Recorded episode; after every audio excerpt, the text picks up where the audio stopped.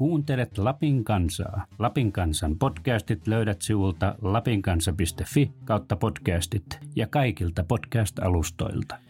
Tervetuloa viidenteen kymmenenteen toiseen viikkoraatiin ja tänään meillä on vieraana mediakasvatuksen professori Heli Ruokava. Tervetuloa.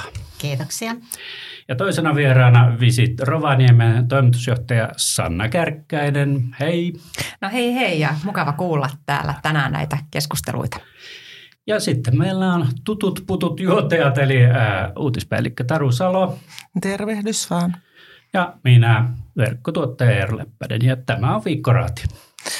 Ja tässä Viikkoraadissa meillä on viikon verran, ylikin viikon verran uutisissa ollut koronavirus ja vieraiden mukaan media ja matkailu teemana. Koronavirus, media ja matkailu.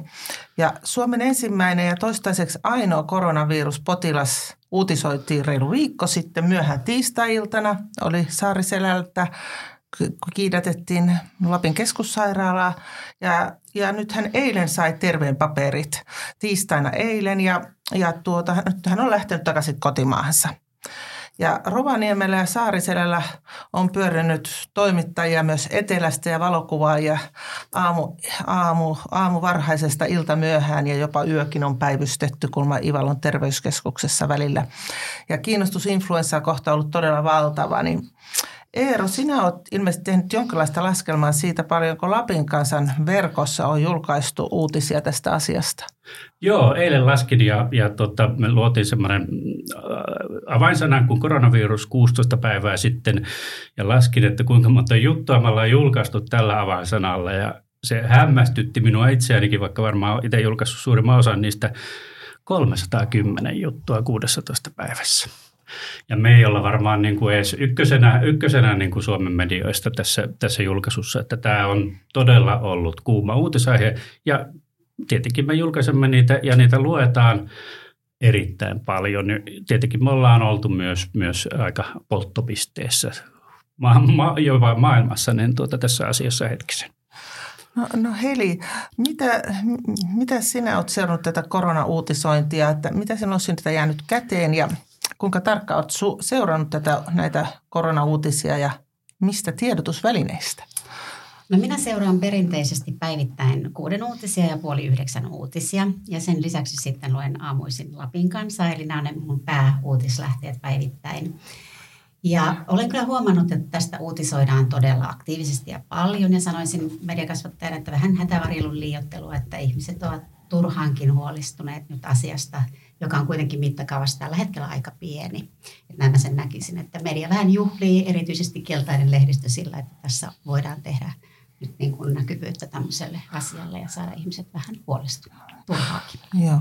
Nämä uutisethan on kuitenkin ollut todella niin kuin luettuja meidänkin verkossa, että me näemme kumminkin, että ne kiinnostaa ihmisiä. Että Totta kai ja hyvä, että uutisoidaan ja tämähän on Suomessa hirveän hyvä, että meillä ei ole sensuuria, että meillä on lehdistöllä vapaus julkaista ja uutisointi paikallislehdessä mun mielestä on ollut hyvin asia, asianmukaista ja LKSn lääkäripruuas on hyvin asiantuntevasti ja rauhoittavasti asiasta keskustellut, että on, on ollut tämän osan osalta uutisointi mun mielestä toiminut ihan hyvin.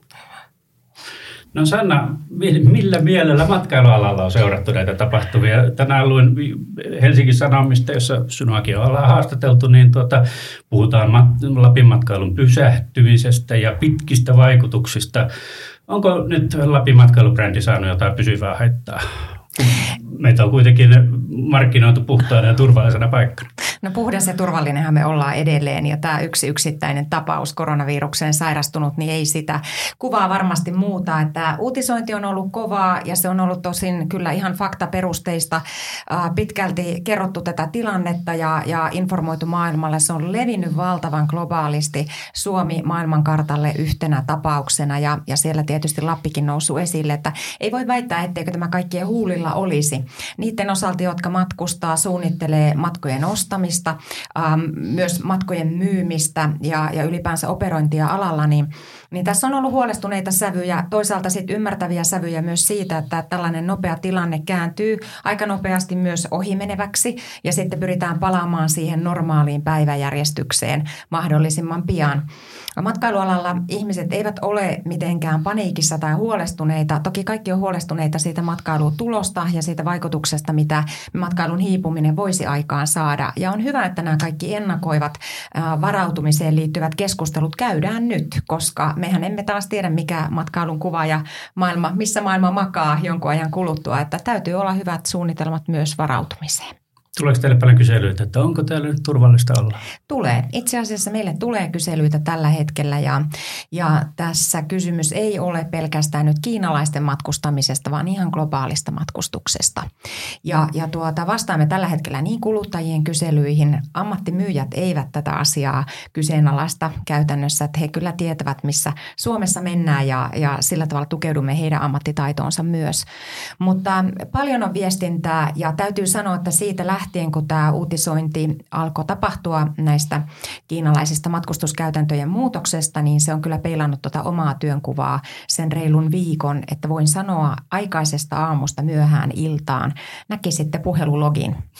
Se on täynnä kotimaan mediaa, se on täynnä kansainvälistä mediaa, siellä on matkajärjestäjiä, siellä on näitä edunvalvojia, siellä on paikallisia yrityksiä, siellä on sidosryhmiä, siellä on terveydenhuollon henkilökuntaa.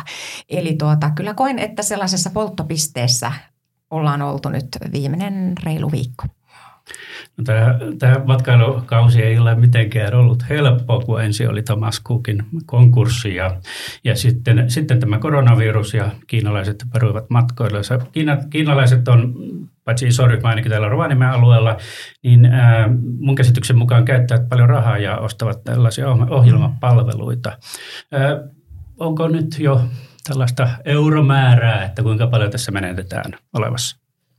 No euromäärien arviointi on äärimmäisen vaikea tälläkin hetkellä. Että me tiedetään tietysti, että noin tuhat kuntamatkustajaa on perunut ihan oikeasti Rovaniemen matkansa ja heistä on tietysti jäänyt tulematta se tulo täällä paikan päällä majoituksiin, ohjelmiin, ostamiseen, ravintoloihin, kaikki se oheisvaikutus, mitä siinä on. Että se on sellainen yksi työluku, josta edes euromäärää ei ole muodostettu, mutta tällä hetkellä tilanne on se, että etsitään näihin peruutuksiin ja, ja, ja tavallaan epävarmuuksiin niitä siirtopäiviä, koitetaan halutaan peilata mahdollisimman pitkälle turvalliseen tulevaisuuteen sitä matkustusaikaa. Me yritykset tekee aivan fantastista työtä siinä ja matkailuelinkeino joustaa ja koettaa palauttaa tavallaan sen, sen ähm, niin kuin tavallaan turvan ja tuen siihen matkustukseen. Osittain se onnistuu, osittain siellä on haasteena se, että vastassa tietysti ensi talveakin ajatellen, niin on taas se kuuma revontulikausi, johon kuitenkin se kysyntä on kovaa. Että minkä verran pystytään neuvottelemaan tällä hetkellä niitä matkustusajankohtien siirtoja, niin se on hyvä kysymys ja se on meidän kovaa päivittäistä työtä tällä hetkellä. Et siinä mielessä näitä riskiarvioita siitä tulovaikutuksesta on mahdoton niin kuin vieläkään antaa. Joo.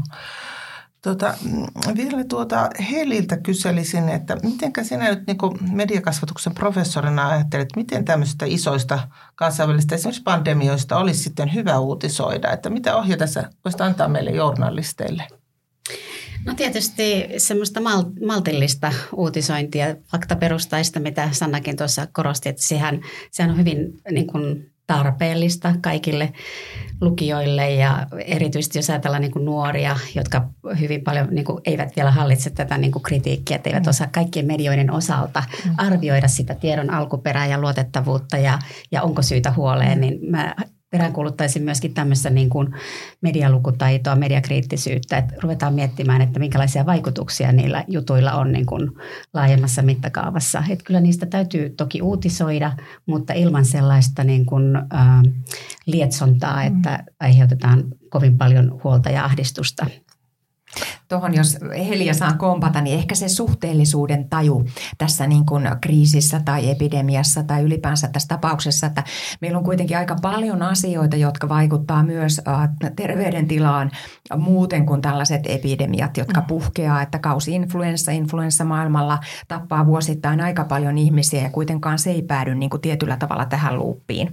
Ja sitten tietysti nämä matkustusmäärät ja suhteutettuna tavallaan tämä, tämä koko matkailun volyymi, jota se nyt esimerkiksi Suomessa tämä kiinalaismatkustus niin kuin, niin kuin on, niin, niin tietysti myös se kuva ehkä on vähän tullut jäljessä tähän tarkasteluun, mm. että, että mihin tämä sitten suhteutetaan. Se tuntuu olevan nyt todella iso, iso asia, mutta sitten kun taas pikkusen peilataan siihen, että, että missä maailma makaa, niin, niin no joo. Mm, ja tällä hetkellä mm. pienempiä vaikutuksia vielä huomattavasti kuin aikaisemmilla epidemioilla, esimerkiksi SARSilla, että nyt arvioidaan, että kuolleisuus on kahden prosentin luokkaa ja se on todella pieni luku. Siitä ei ole syytä tämmöiseen valtavaan huoleen tällä hetkellä.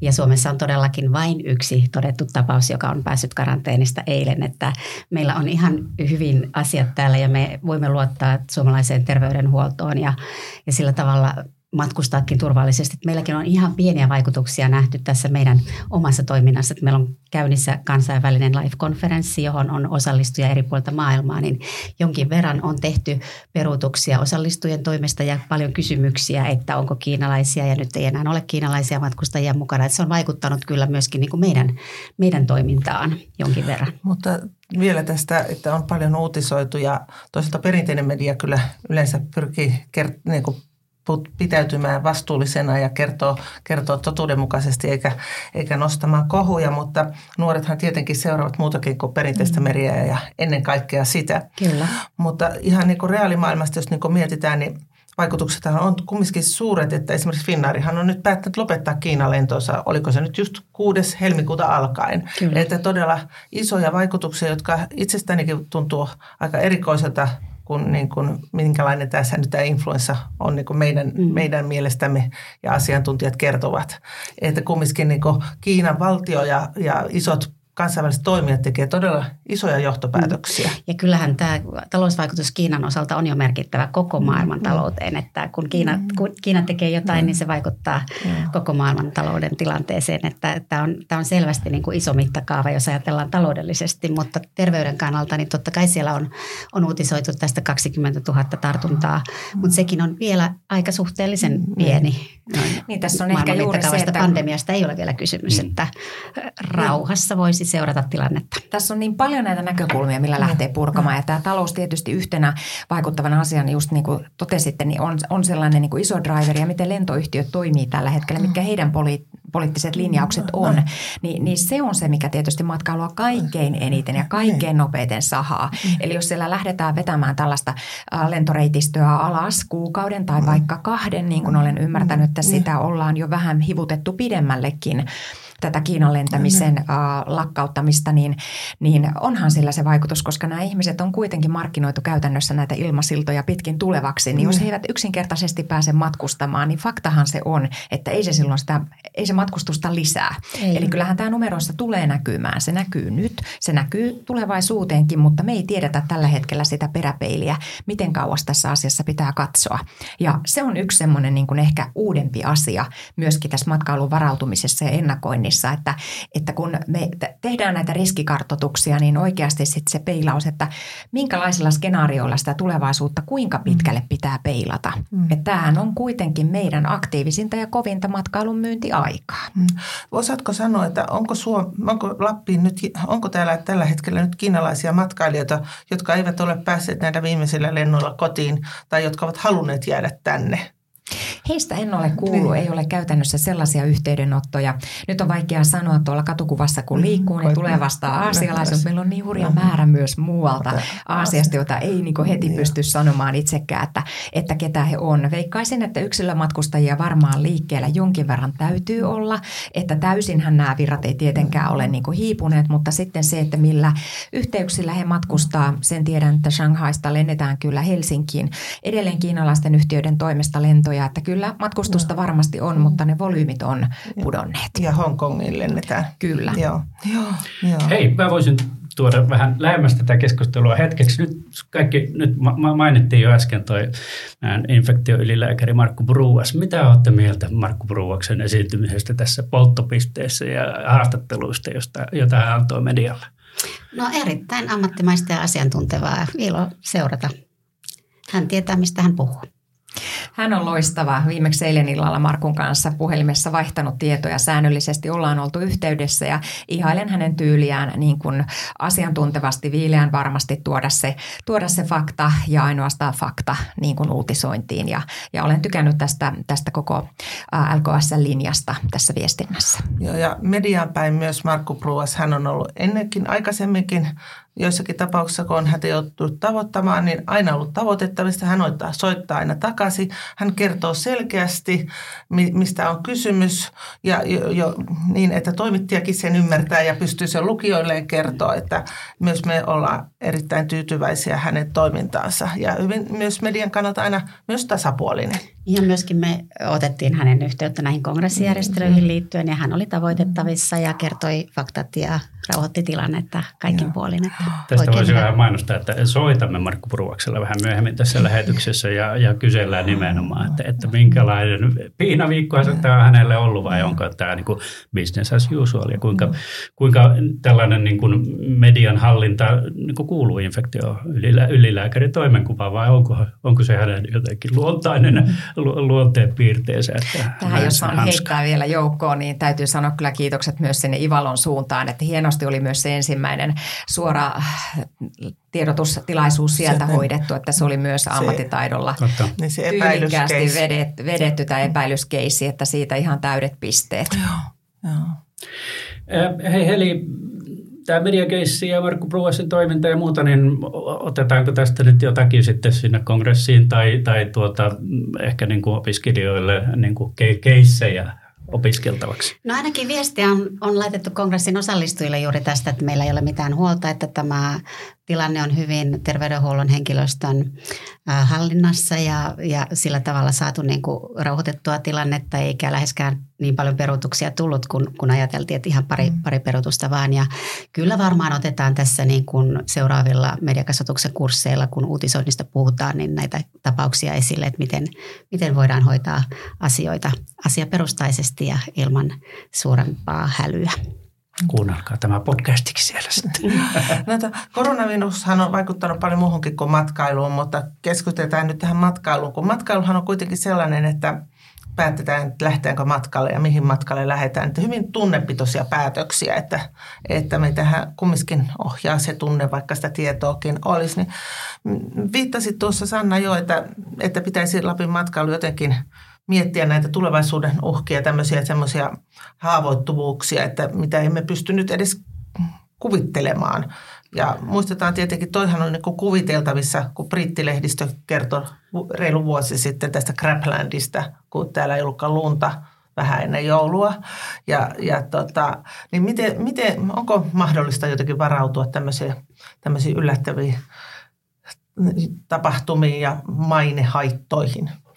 On niihin ilman muuta mahdollisuus varautua ja huolellisella suunnittelulla ja sellaisella työryhmäverkostomaisella työskentelyllä, missä on eri alojen asiantuntijoita osaamista mm-hmm. käytettävissä äh, näihin riskienhallinnan kysymyksiin. Yksi asia on sopimusjuridiikka, mistä on paljon puhuttukin viime aikoina. Mitkä on peruutusehdot, varausehdot, missä vaiheessa tulkitaan force majeurea ja näin päin mm-hmm. pois. Ne kaikkien yritysten osalta tietysti niin kuntoon ja sitten riittävä tulkinnallinen apu niihin tilanteisiin, kun joudutaan neuvottelutilanteeseen nopeasti ja, ja niin kuin uuden asian tiimoilta. Jo pelkästään se. Sitten tietysti se, että asiakkaita, näitä matkailijoita haetaan mahdollisimman leveällä niin kuin portfoliolla, mahdollisimman leveästi markkinoilta. Eli ei lasketa yhdenkään yksittäisen ryhmittymän varaan tai pelkästään ryhmä- tai yksilömatkustuksen varaan. Että se täytyisi olla tietysti mielellään, tämä on monesti helpommin sanottu kuin tehty, niin sellainen soiva kombo, jossa on niin kuin kaikenlaisia munia siellä korissa. Eli, eli on niin kuin matkajärjestäjäpohjasta kauppaa, on yksilöasiakaskauppaa, on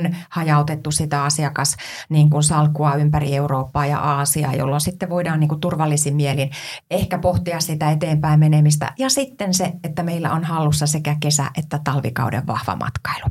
Eli se suhdanne riippuvaisuus sitten niin kuin tästä kaudesta niin olisi silloin, silloin niin kuin, uh, tietysti vähäisempi. Ja, ja kyllä mä tässä niin kuin nostan esille edelleen sen kesämatkailun ja syksyyn ja oikeastaan koko Sulamaan kauteen liittyvän matkailun, sen vahvan hallinnan. Niin silloin tavallaan, kun on ympärivuotisesti niin kuin vahvaa toimintaa matkailullisesti, niin, niin se ei sitten ole niin haavoittuvaista.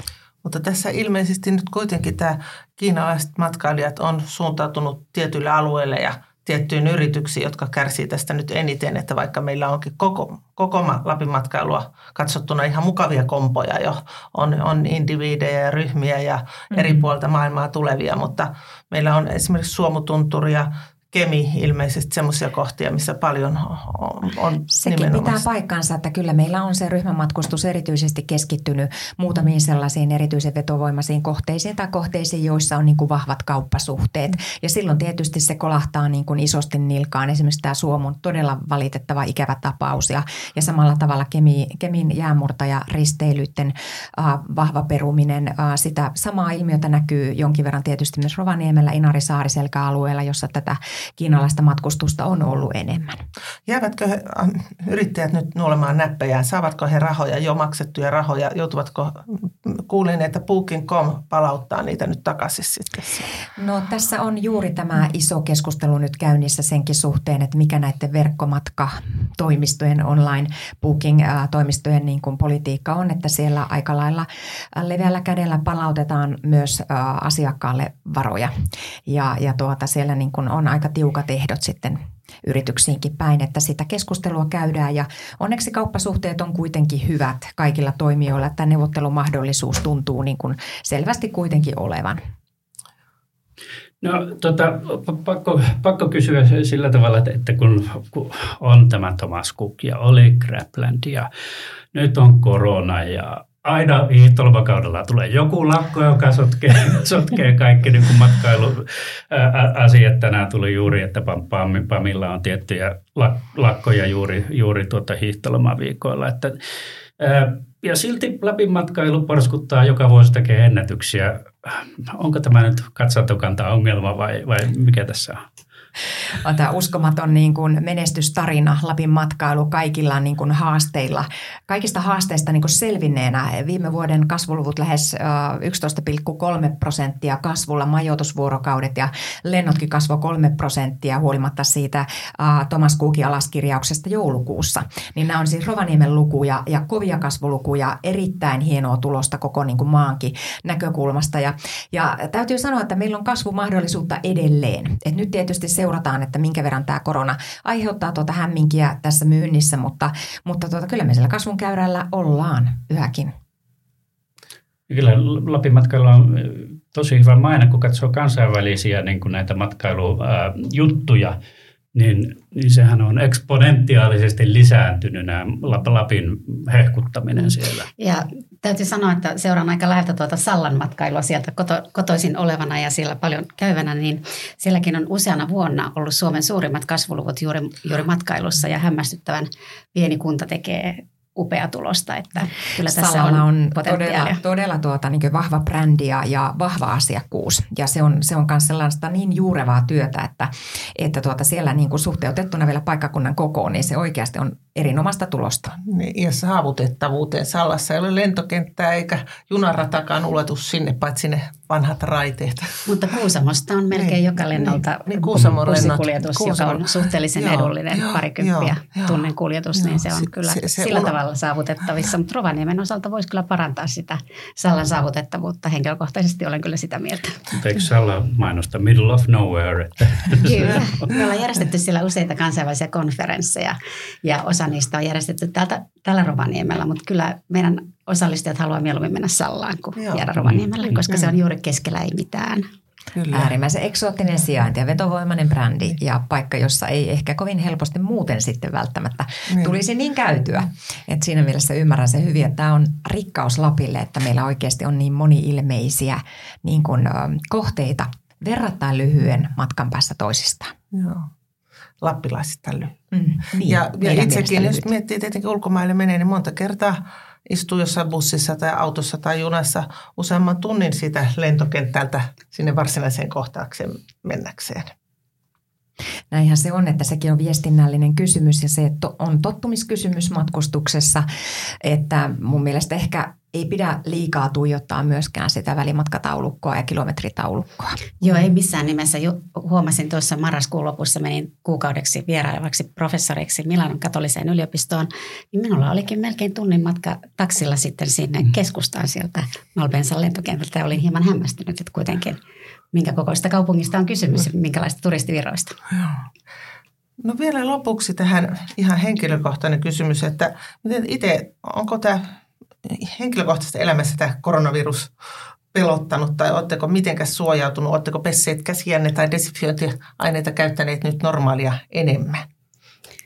Ihan normaalisti, niin kuin tähänkin asti. Eli käsidesi on matkoilla mukana, niin kuin, niin kuin ennenkin. Ja käytän, jos ei pysty joka välissä käsiä pesemään, mutta en ole sen enempää pessyt käsiä kuin aikaisemminkaan. Että ihan normaali käsihygienia, se on aika tavallista, että niitä kuitenkin pestään aika usein päivän mittaan.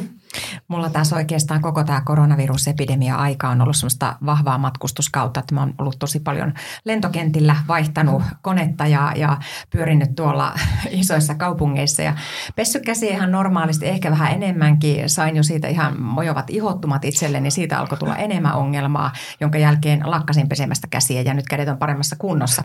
En ole mitenkään hysterisoitunut, matkustan edelleen. Minua ei tämä asia oikeastaan pelota niin kuin lainkaan. Joo, ei vaikuta minun minunkaan matkasuunnitelmiin. Mm. Ihan normaalisti matkustan ne matkat, mitä olen aikonut ne. matkustaa. Entäs Taru sulla? No itselle sattui kanssa tuossa ennen, juuri tämä, vähän ennen, että kun tuli tämä ensimmäinen koronaepäilys ja, ja tämä koronavirus, niin olin, olin reissussa ja olin sitten tulossa kot, kotimaahan, niin kyllähän se kävi mielissä, että onkohan se kone täynnä kiinalaisia. että ikään kuin katsoin, että onko se täynnä kiinalaisia. Ja että vaikka en halua olla ennakkoluuloinen, niin kuitenkin niin kuin aivot toimi niin. Mutta me emme saa luoda semmoista mm. rasistista ilmapiiriä, että ruvetaan katselemaan kansallisuuksia. Että kyllä me halutaan viestittää, että myös kiinalaiset ovat meille Joo, tervetulleita. Nimenomaan, nimenomaan.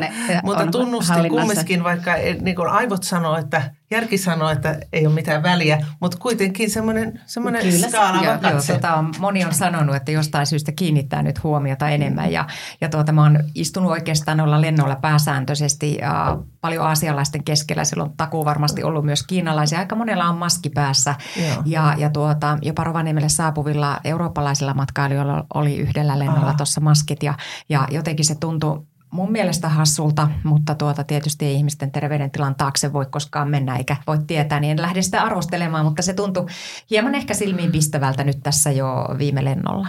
No. Ja kongressissa on myös maski päällä olevia osallistujia nyt tälläkin he, hetkellä. Istuvat kongressissa kyllä, maski päällä. Muutamia, on. joo kyllä. No, itse ajatellut niitä kiinalaisia, että mitä he ajattelevat, kun he lukevat näitä uutisia ja ovat täällä, että, että tuntuuko, että heitä niin syyllistetään, että heitä katsotaan, että he pitävät niitä maskeja sen takia, että, että, että se on niin kuin viesti, että en halua tartuttaa teihin, vaikka että jos luulet, niin suojaan niin kuin ja muita. näinhän meillä maskipäällä olevia matkailijoita on ollut joka vuosi. Mm, siis. Kyllä. Mm. Se on meillä mm. niin kuin aika perinne kovien pakkasten aikaan. Mm, se suojaa se hengitys siltä kuivalta ilmalta. Mm. Ja sitten tietysti kun ei tiedetä sitä, että, että ihan pelkästään flunssakauden aikana, jos ihminen vahvasti oireilee, niin silloinhan se ehkä osan siitä estää.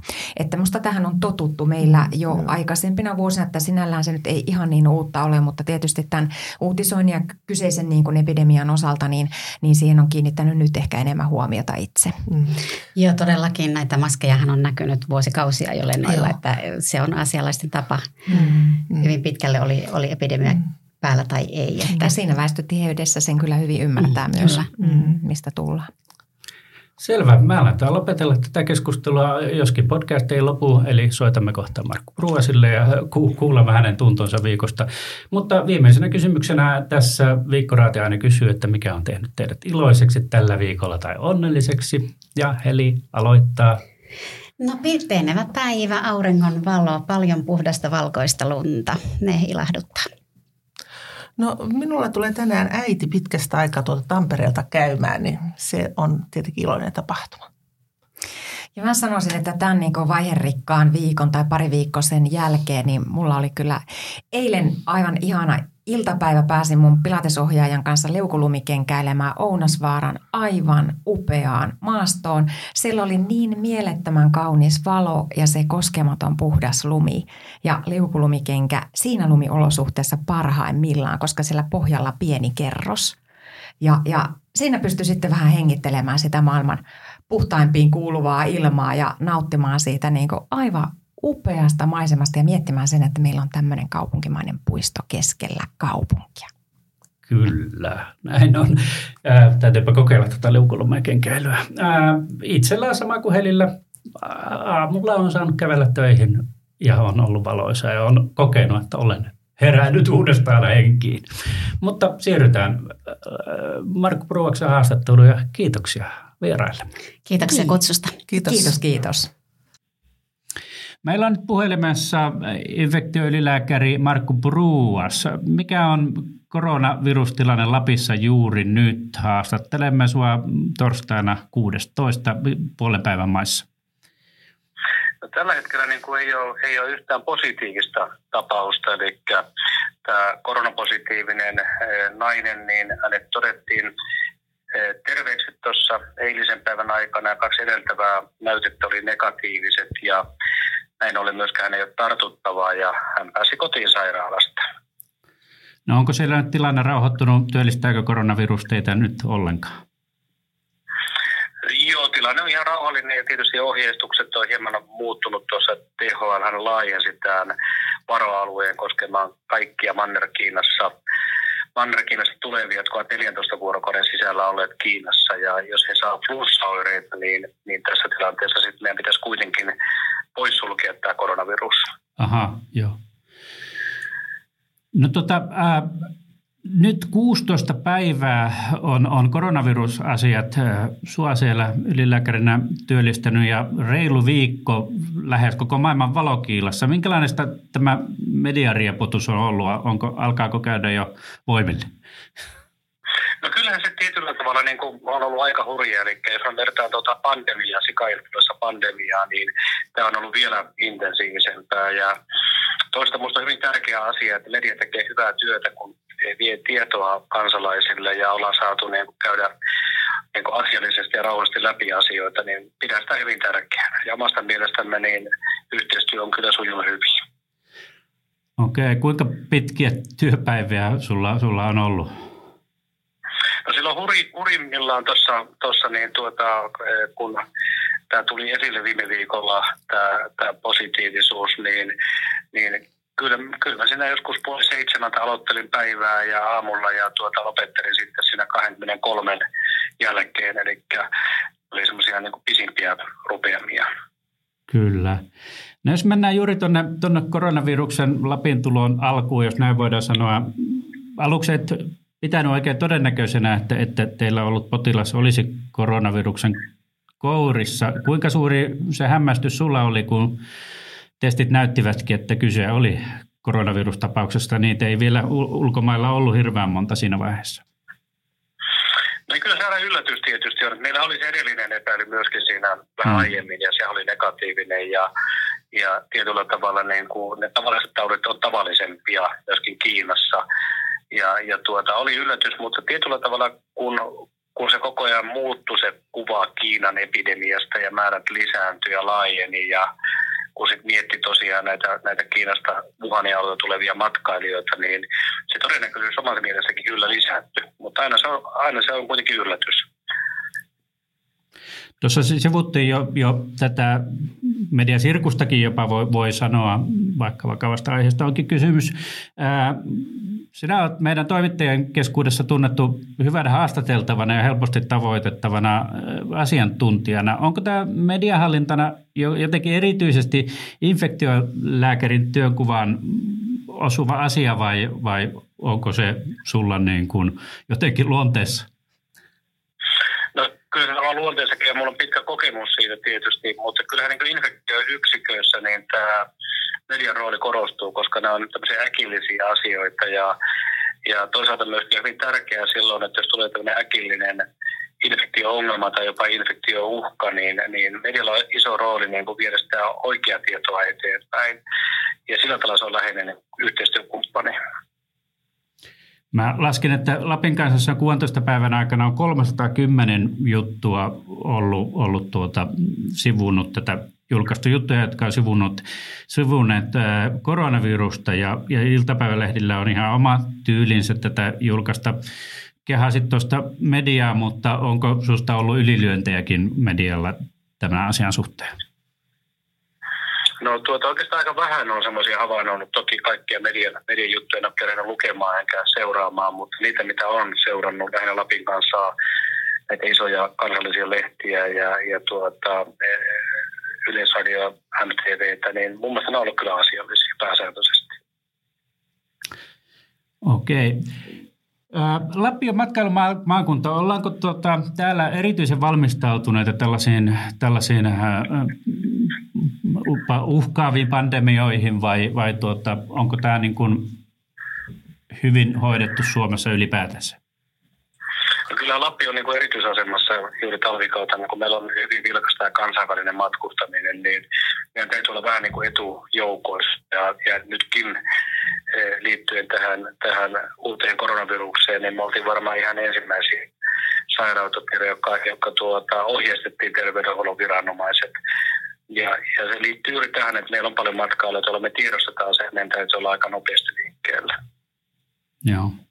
No miten tämä turistikausi jatkuu? Kiina, ki, kiinalaisia ei ilmeisesti juurikaan tule enää, enää Lappiin. Voidaanko tilannetta katsoa jo Lapissa, että alkaa olla ohi?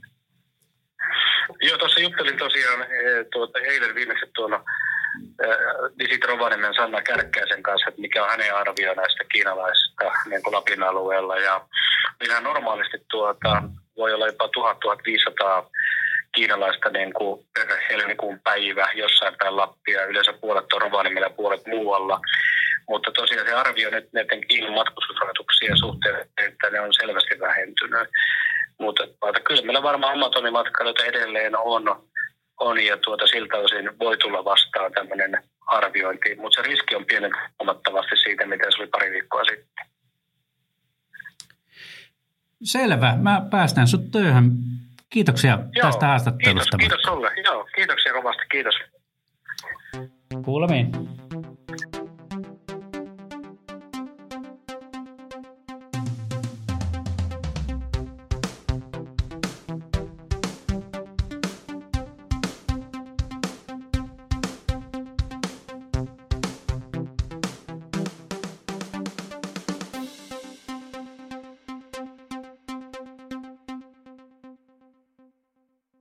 Kuuntelet Lapin kansaa. Lapin kansan podcastit löydät sivulta lapinkansa.fi kautta podcastit ja kaikilta podcast-alustoilta.